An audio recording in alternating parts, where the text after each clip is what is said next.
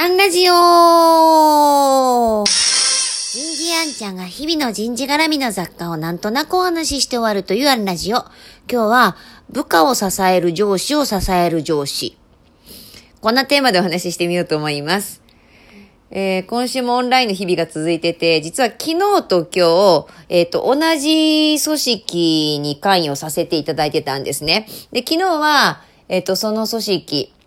の、えっ、と、一時降下者の、え研修。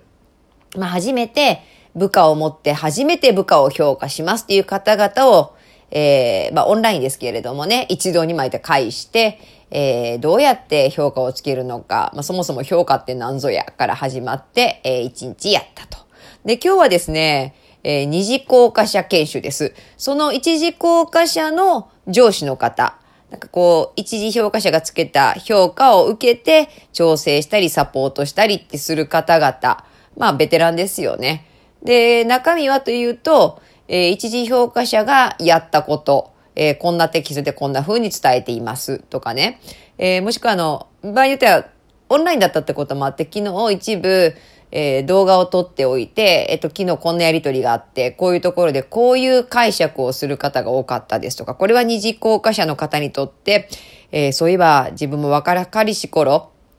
管理職になった頃、えー、この基準の B の作り方とかね、が難しかった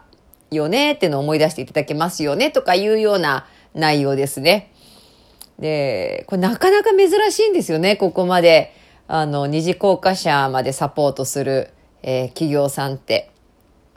管理職になった時に新任で、えー、マネジメント学ばれたり、評価システム学ばれたりって方は多いんですけど、もうその新任の時にやって終わりとか、えー、一生やらないみたいな、あの、会社が多い中で、ましてね、連日なんですよ。一時やった翌日に昨日こんなことがあったとか、こんな発言を聞いたとか、えー、二次降下者の上司の方に求める声がこうだった、みたいな、もうすぐフィードバックがかかる。これやっぱフィードバック研修ですよね。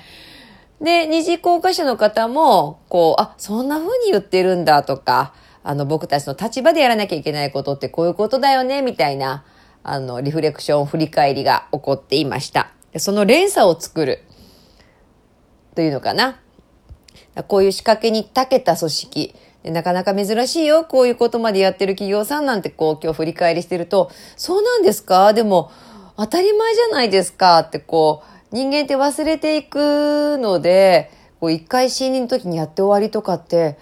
あの、そんな組織があるんですかって、うん、あるんだよとか言いながらね、こう自分たちの常識って、やっぱ非常識だったり、自分たちの当たり前は全然他者にとって当たり前じゃなかったり、こう比較的たくさんの組織を見ますからね、あの、そのバイアスがかからない立場にいられるっていうのはありがたいなと思うんですが、さあ皆さんの組織では、一次降下者の方々を支えている二次降下者の方々、スキルアップしていますか？今日はここまで。次回もお楽しみに